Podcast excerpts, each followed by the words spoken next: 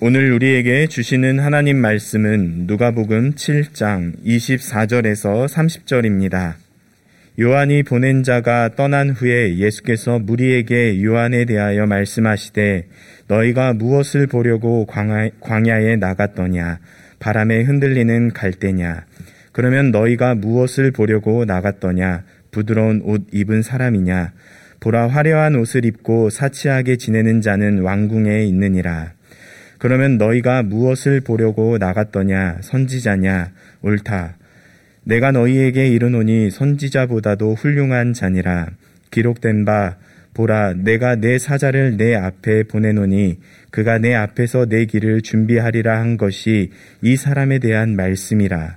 내가 너희에게 말하노니 여자가 낳은 자 중에 요한보다 큰 자가 없도다. 그러나 하나님의 나라에서는 극히 작은 자라도 그보다 크니라 하시니 모든 백성과 세리들은 이미 요한의 세례를 받은지라 이 말씀을 듣고 하나님을 의롭다 하되 바리새인과 율법 교사들은 그의 세례를 받지 아니하므로 그들 자신을 위한 하나님의 뜻을 저버리니라 아멘. 세례자 요한은 예수 그리스도의 길을 준비하는 것을 소명으로 받은 사람이었습니다. 그래서 요한보다 예수님의 그리스도 되심, 즉 메시아 되심에 대해서 더 잘 아는 사람은 없었습니다. 그러나 요한은 예수님께서 그리스도로서 행하시는 방법에 대해서는 오해를 갖고 있었습니다. 요한의 시선으로는 예수님께서 행하시는 것이 그리스도의 길을 걷는 것으로 보이지 않았습니다. 그래서 요한은 두 제자를 예수님께 보내어 선생님이 오실 그분입니까? 그렇지 않으면 우리가 다른 분을 기다려야 합니까? 라고 질문했습니다. 이 부분에 대해서는 지난주에 상세히 살폈습니다. 오늘 본문은 예수님께서 요한의 두 제자가 돌아가고 난 후에 무리를 향해서 요한이 어떤 존재인지 또한 지금 주님과 함께 하고 있는 무리와 오늘 예배를 드리는 우리가 얼마나 복되고 은총을 입은 존재인지를 말씀하고 있습니다. 오늘 본문 24절이 이렇게 증가합니다. 요한이 보낸 자가 떠난 후에 예수께서 무리에게 요한에 대하여 말씀하시되 너희가 무엇을 보려고 광야에 나갔더냐 바람에 흔들리는 갈대냐 예수님께서는 수사 의문문 형식으로 세례자 요한이 어떤 사람인지를 또렷하게 말씀하셨습니다. 유대의 빈 들에는 갈대가 많이 있었습니다. 당시의 사람들은 갈대를 지팡이나 막대기로 사용하기도 하고 무엇을 청량하는 자로 사용하기도 했습니다. 또 사람들은 갈대를 깔때기로 사용하기도 하고 펜으로 사용하기도 했습니다. 빈 들에서 자라는 갈대 사이로 바람이 불면 갈대가 이리저리 흔들리곤 했습니다. 예수님께서는 요한은 갈대와 같은 존재가 아니라고 강조해서 말씀하셨습니다. 이탈리아 오페라 작곡가 주세페 베르디의 작품 중에 리골레토가 있습니다. 그 오페라에서 가장 유명한 노래는 라돈나 에 모빌레, 여자의 마음입니다. 그 앞부분 가사가 이러합니다. 라돈나 에 모빌레, qual più mal vento muta.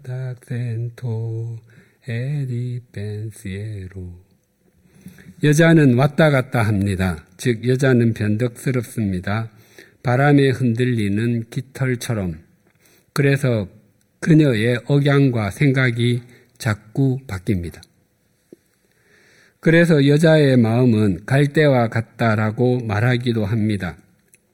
즉, 마음을 잘 정하지 못하고 안절부절 못한다는 의미일 것입니다.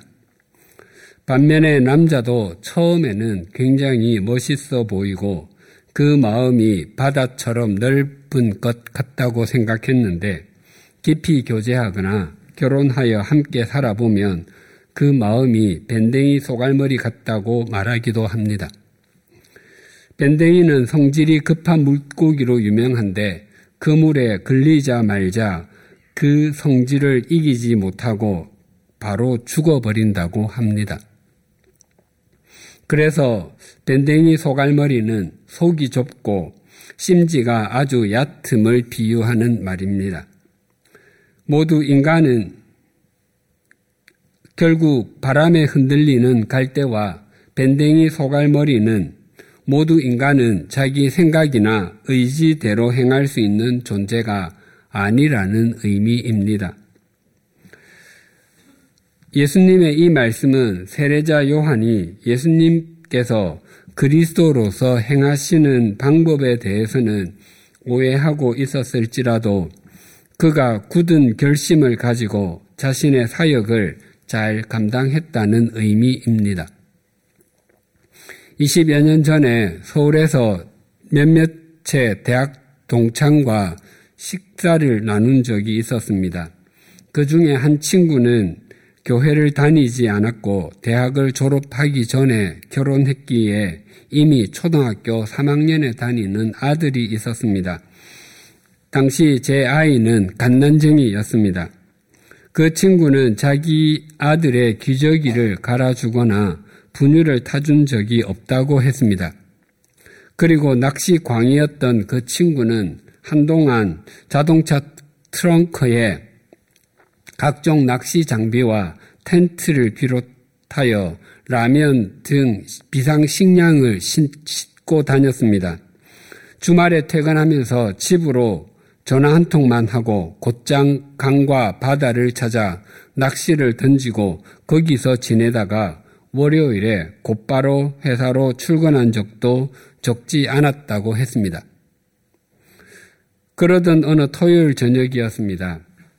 당시 친구의 아들이 바둑을 배우고 있었는데 아내가 말하길 내일 아들이 다니는 바둑 학원에서 야유회를 가기로 했는데 차가 모자란다며 운전 한번 해주면 좋겠다고 말했습니다. 친구는 낚시를 가고 싶은 마음이 간절했지만 아들을 위해서 그렇게 하는 것도 괜찮다고 생각해서 다음 날 학원 아이들을 야유의 장소까지 태워다 주었습니다. 그리고 잠시 그 바둑 학원 원장과 얘기를 나누었습니다. 원장은 제 친구보다 두세 살 정도 많아 보이는 젊은 사람이었습니다. 친구가 원장에게 어떻게 바둑 학원을 시작하게 되었습니까? 라고 물었습니다. 그 원장은 자기는 본래 대기업에 다니고 있었는데 자기의 오랜 꿈이 아이들에게 바둑을 가르치는 것이었다고 말했습니다. 원장은 그 생각을 늘 마음에 간직하고 있다가 때가 되었다고 생각되어 회사에 사표를 내고 퇴직금과 저축했던 돈을 모아 학원을 열고서 아이들에게 바둑을 가르친다고 했습니다. 친구는 그 원장의 예, 얘기에 충격을 받았습니다. 아, 이렇게 자기가 생각한 것을 실천하고 사는 사람도 있구나. 나도 이렇게 살면 안 되겠다라고 생각했습니다. 그리고 그 원장에게 말하길 앞으로 자동차가 필요하면 언제든지 부르면 와서 도와주겠다고 했습니다. 그리고 그날로 낚시를 그만두었다고 했습니다. 제게도 이런 말을 했습니다. 네가 생각한 것을 실천하면서 사는 것을 보니 정말 부럽다. 그 말을 듣고 제가 이렇게 말했습니다. 살아가면서 네 인생 자체에 대해서 이것이 아닌데 라는 생각이 들거든 교회를 찾거나 나에게 연락해라. 사람이 스스로 생각하고 그 생각한 것을 실천하며 사는 것만 해도 다른 사람에게 감동을 주고 영향을 미칠 수 있습니다. 세례자 요한은 그의 온 삶이 한 가지를 위해서 준비된 사람이었습니다.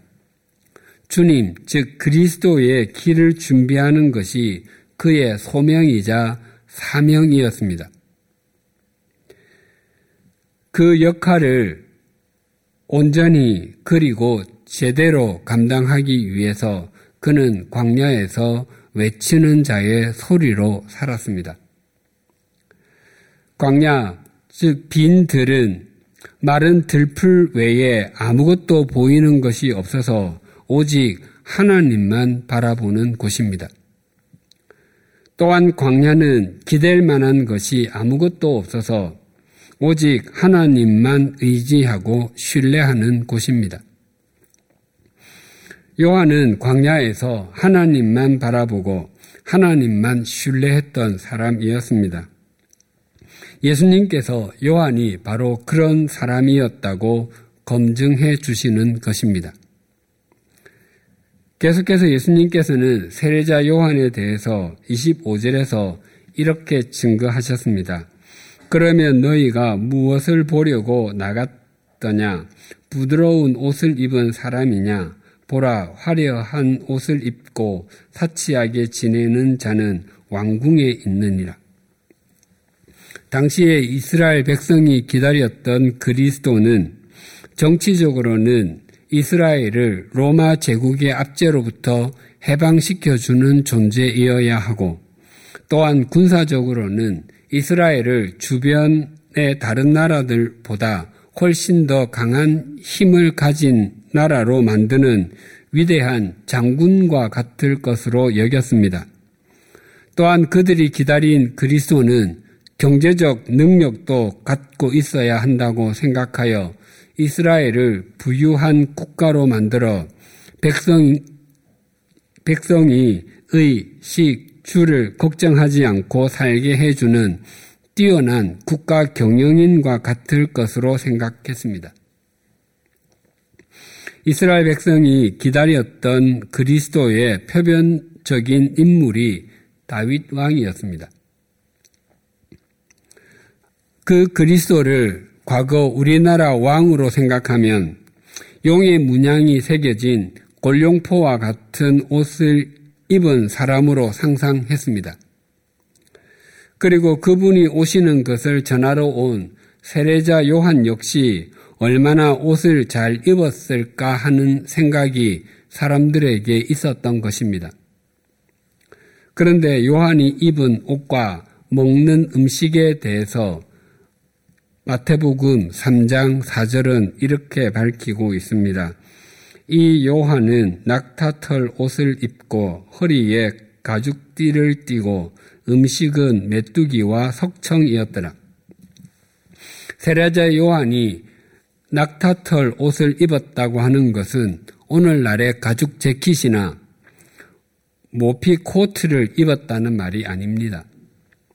문자 그대로 낙타털을 뭉쳐서 만든 옷이었습니다. 당시 가난한 사람들과 광야에서 고행하는 사람들이 입었던 전형적인 옷이었습니다. 그 옷은 동굴 안에서 입으면 실내복이었고 덮고 누우면 이불이었으며 입고 나가면 외출복이었습니다. 가죽띠도 마찬가지였습니다. 소가죽이나 악어 가죽 등으로 만든 고급 허리띠가 아니라 다른 사람이 짐승을 잡고 나서 버린 가죽을 잘라서 만든 끈이었습니다. 요한이 먹은 음식도 마찬가지입니다. 건강하고 오래 살기 위해서 메뚜기와 석청, 즉 야생 꿀을 먹었던 것이 아니라 광야에서는 먹을 것이 그것밖에 없었기 때문이었습니다. 오늘날로 하면 요한은 광야에 사는 나는 자연인이다에 등장하는 자연인과 같습니다. 그래서 이 말씀은 요한이 검소하게 지냈다는 의미가 아니라 광야에서 외치는 자의 소리답게 살았다는 것입니다. 요한의 생애 전체는 그리스도를 증거하는 것에 초점이 맞추어져 있습니다. 요한의 아버지 사가랴는 제사장이었습니다. 당시 제사장은 세습직이었습니다. 요한이 편안한 삶만을 추구했다면 광야에 살지 않고 다른 제사장 가문의 사람들과 함께 제사장의 마을에서 살았을 것입니다. 그러나 광야에서 외치는 자의 소리라고 고백한 요한은 그 고백대로 광야에서 살았습니다. 그래서 예수님께서는 세례자 요한에 대해서 26절에서 또 이렇게 증거하셨습니다. 그러면 너희가 무엇을 보려고 나갔더냐? 선지자냐? 옳다. 내가 너희에게 이르노니 선지자보다도 훌륭한 자니라. 사람들은 세례자 요한을 선지자 정도로 생각했지만 예수님께서는 요한을 선지자보다 더 훌륭한 사람으로 밝히고 있습니다. 선지자는 하나님의 뜻과 하나님의 말씀을 하나님의 백성에게 전하는 사람입니다. 구약 성경의 가장 중요한 주제는 오실 그리스도이고 신약 성경의 가장 중요한 주제는 오신 그리스도와 다시 오실 그리스도입니다. 구약의 선지자 중에서 이 땅에 오신 예수 그리스도를 본 사람은 아무도 없었습니다. 그래서 그들은 상징이나 징조 등을 통해서 오실 그리스도에 관해서 증거했습니다. 그러나 요한은 예수 그리스도를 직접 보고 증거한 사람입니다. 그래서 요한이 다른 선지자들보다 나을 수밖에 없습니다. 또한 요한이 태어날 때도 천사가 그 어머니 엘리사벳에게 요한이 주 앞에 큰 자가 될 것이라고 예언하기도 했습니다. 주 앞에 큰 자라 하는 것은 주님 보시기에는 또한 주님과 관련된 것에는 위대한 사람이라는 의미입니다. 경제적인 면에서는 이윤을 많이 남긴 회사의 기업가가 큰 사람이 될 것입니다. 테슬라의 CEO인 일론 머스크와 아마존의 창업자인 제프 베이조스, 마이크로소프트의 창업자인 빌 게이츠, 그리고 투자 지주 회사인 버크셔 해서웨이의 회장인 워렌 버핏 등이 경제적인 면에서 큰 사람들일 것입니다. 각 나라에서 정치를 하는 사람이 각 정당의 대표를 하기 원하고 더 나아가 대통령이나 총리가 되려고 하는 것은 정치에 관한 한 큰 사람이 되기를 원하기 때문입니다. 세례자 요한은 예수 그리스도를 증거하는 사람으로서는 그 누구보다도 큰 자였습니다. 그래서 예수님께서 요한에 대해서 28절 상반절에서 이렇게 말씀하셨습니다. 내가 너희에게 말하노니 여자가 낳은 자 중에 요한보다 큰 자가 없도다.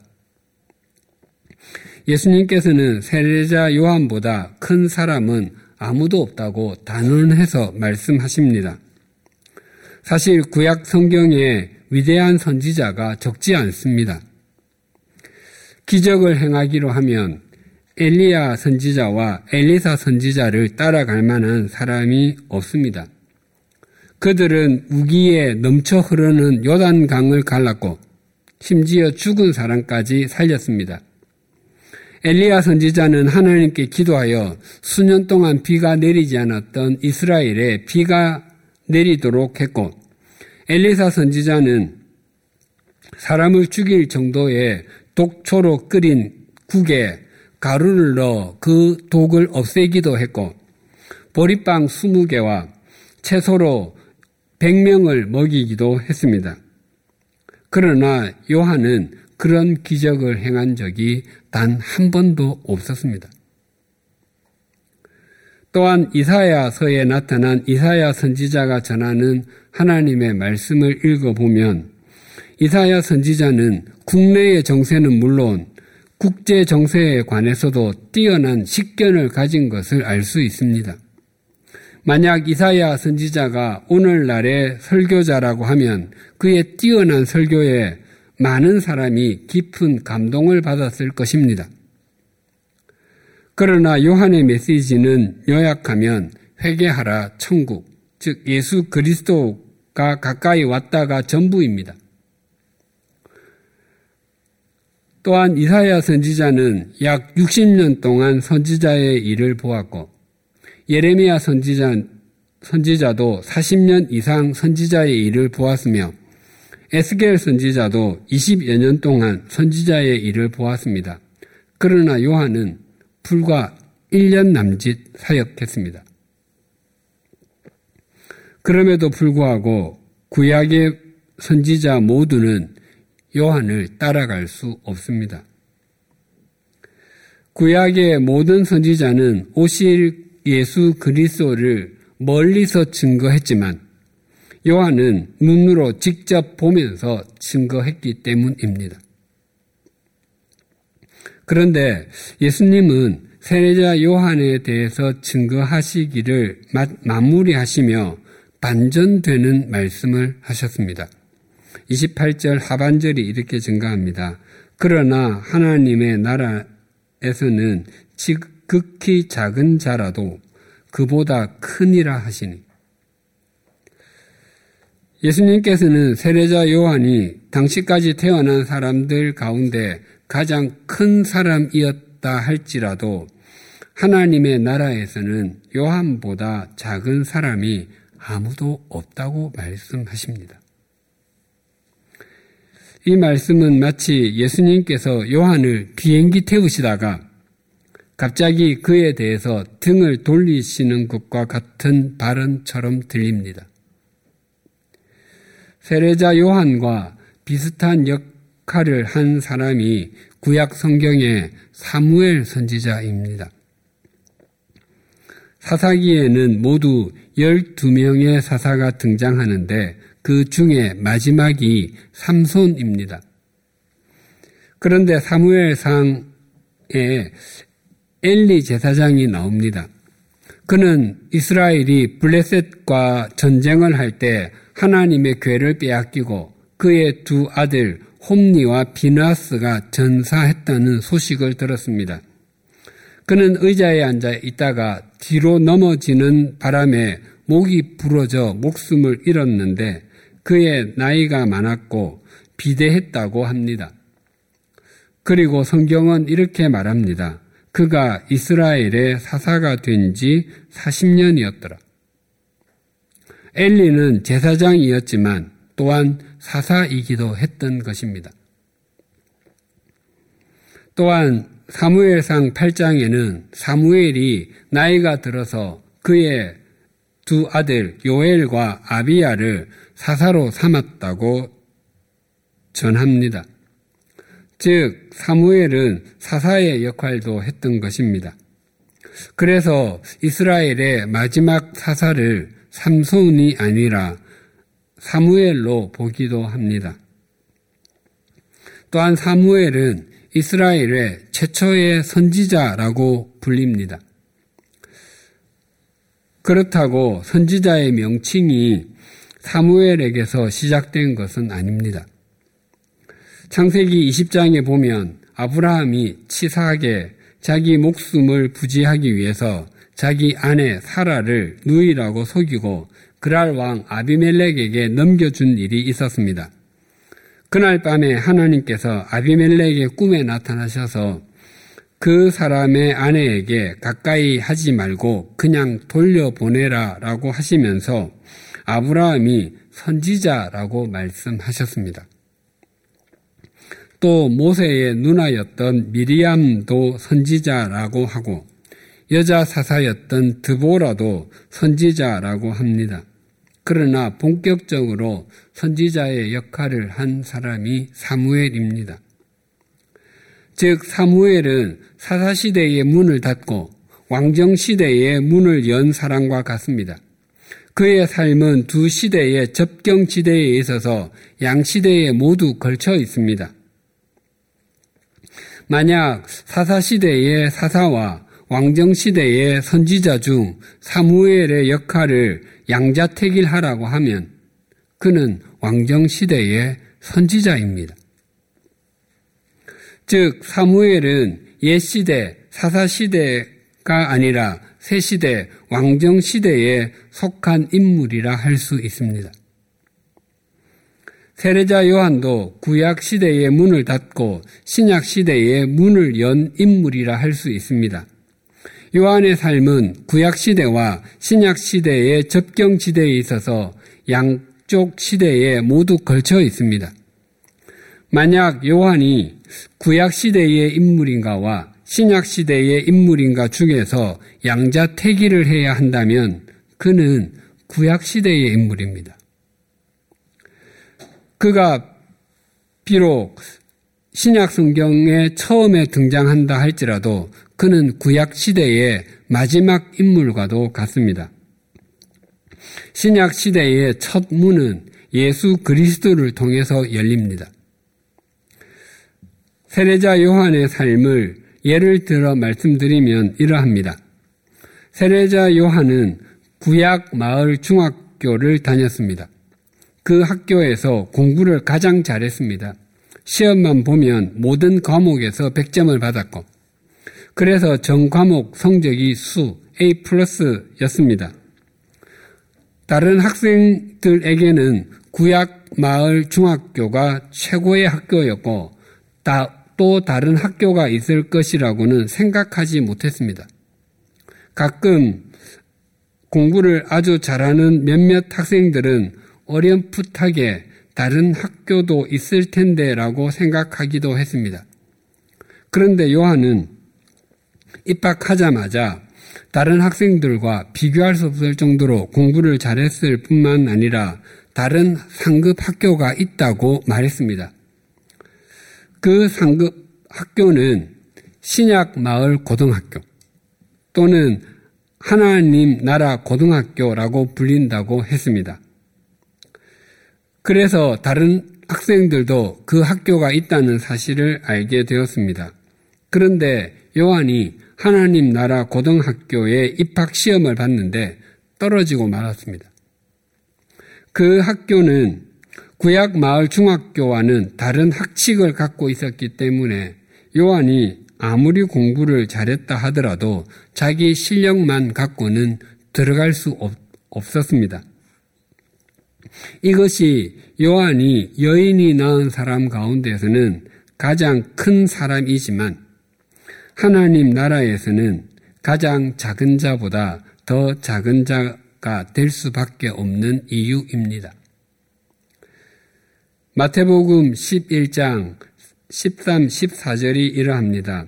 모든 선지자와 율법이 예언한 것은 요한까지니 만일 너희가 즐겨 받을진대 오리라 한 엘리야가 곧 이 사람이니라. 선지자와 율법은 구약 성경을 의미합니다. 즉 구약 시대의 마지막이 요한이라고 합니다.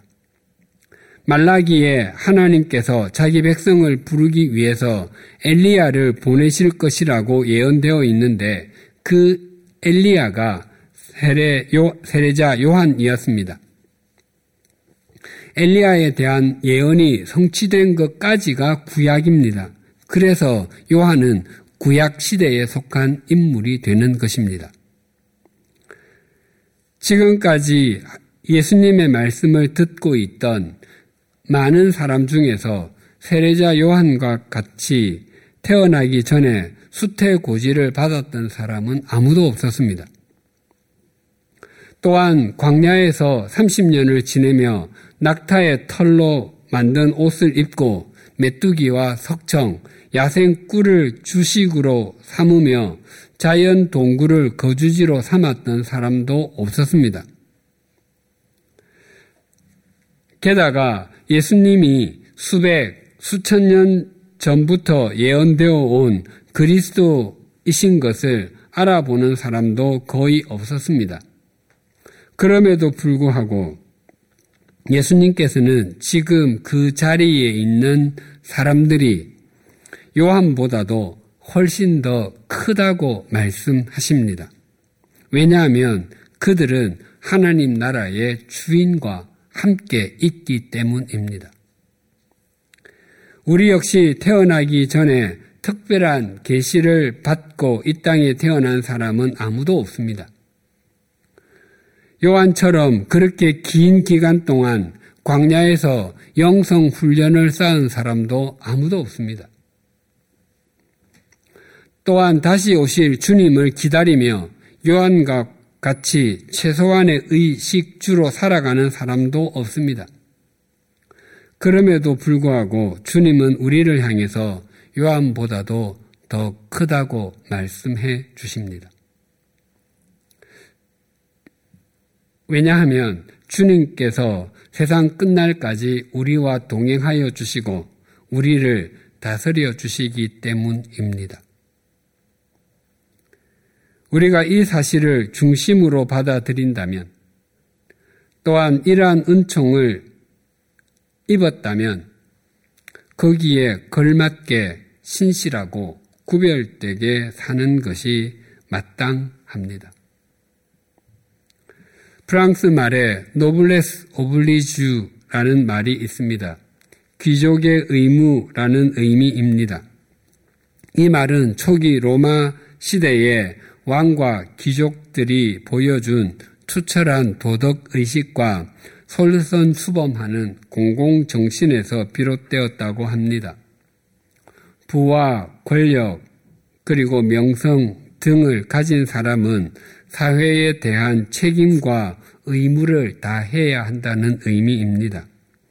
만약 부와 권력, 명성 등을 가진 사람이 그 특권에 따르는 책임과 의무를 소홀히 한다면 사회적으로 손가락질의 대상이 될 수 있습니다. 만약 지탄받는 정치가가 있다면 그가 정치가로서 특권만 누릴 뿐 노블레스 오블리주를 실천하지 않기 때문일 것입니다. 또한 만약 사람들로부터 비난을 받는 기업이나 기업가가 있다면 동일한 이유에서일 것입니다. 오늘날 교회와 그리스도인이 비판의 대상이 되곤 합니다. 그것 역시 다른 이유가 있지 않습니다. 그리스도인이 하나님의 자녀됨의 특권과 하나님의 자녀됨의 은혜만 누리려고 할 뿐, 하나님의 자녀로 삼아주신 것에 대한 노블레스 오블리주를 다 하려고 하지 않기 때문일 것입니다. 하나님께서 우리를 세례자 요한보다 더 큰 사람으로 여겨주신다는 것을 중심으로 받아들인다면 우리가 그 은총을 받은 하나님의 자녀답게 노블레스 오블리주를 다하여 하나님의 손과 발로 살아야 합니다. 그래야 그리스도를 전하는 주님의 통로가 될 수 있습니다. 바른 부모는 자기 자녀를 차별 없이 그리고 동일하게 사랑합니다. 하지만 부모가 모든 자녀를 동일하게 신뢰하는 것은 아닙니다. 자녀들 중에서 그 삶을 바르고 제대로 사는 자녀에게 자신의 일을 맡깁니다. 그 자녀가 부모의 뜻을 바르게 분별하고 행할 수 있기 때문입니다. 우리 모두 하나님을 믿는다고 하면서 하나님을 등지고 살며 하나님의 말씀에 순종한다고 하면서 세속적 가치관을 따라 사는 삶에 마침표를 찍읍시다. 우리에게 아무런 조건도 자격도 없음에도 평생을 한 목적만으로 산, 산, 산 세례자 요한보다 더 낫다고 말씀하신 주님의 은총을 더디어 그리스도인 다운 그리스도인의 삶을 신실하게 살아내십시다. 그 순간부터 우리를 통해서 행하시는 주님의 큰 일을 보게 될 것입니다. 왜냐하면 우리와 함께 하시는 주님은 세상을 이미 이기신 분이시기 때문입니다. 기도하시겠습니다. 하나님 아버지, 오늘 말씀을 통해서 주님께서 우리를 얼마나 귀하게 여겨주시는지, 또 주님께서 우리를 부르신 자리가 얼마나 거룩한 자리인지를 확인했습니다. 세례자 요한은 태어나기 전부터 그리스도의 길을 준비하는 삶을 살게 될 것이라고 소명을 받았고 그 그리스도를 전하기 위해서 평생을 먹을 것, 입을 것이 거의 없는 광야에서 살았습니다. 그럼에도 형편없는 우리를 그 요한보다 더 큰 존재로 여겨주심을 감사합니다. 바라옵나니 주님께서 우리를 부르신 것이 얼마나 놀라운 것인지 우리가 걷는 길이 얼마나 가치 있고 의미 있는 것인지를 망각하지 않게 하시고 우리가 그리스도인으로서의 노블레스 오블리주를 다 하게 하여 주시옵소서. 하나님 아버지 설 명절 연휴를 주셔서 감사합니다. 여러 교우가 수년 만에 고향을 찾아 가족과 친척들을 만나고 있습니다. 또 설 연휴에도 우리가 우리 모두가 주님의 말씀에 순종함으로 우리를 크게 여겨주시는 주님의 은총을 누리게 하여 주시옵소서 또한 가족의 구원을 위해 눈물로 기도하며 하나님의 도우심을 소망하는 하나님의 자녀들을 기억하여 주셔서 설이 민족의 명절이 될 뿐만 아니라 신앙의 절기가 되는 것도 목도하게 하여 주시옵소서 예수님의 이름으로 기도드립니다. 아멘.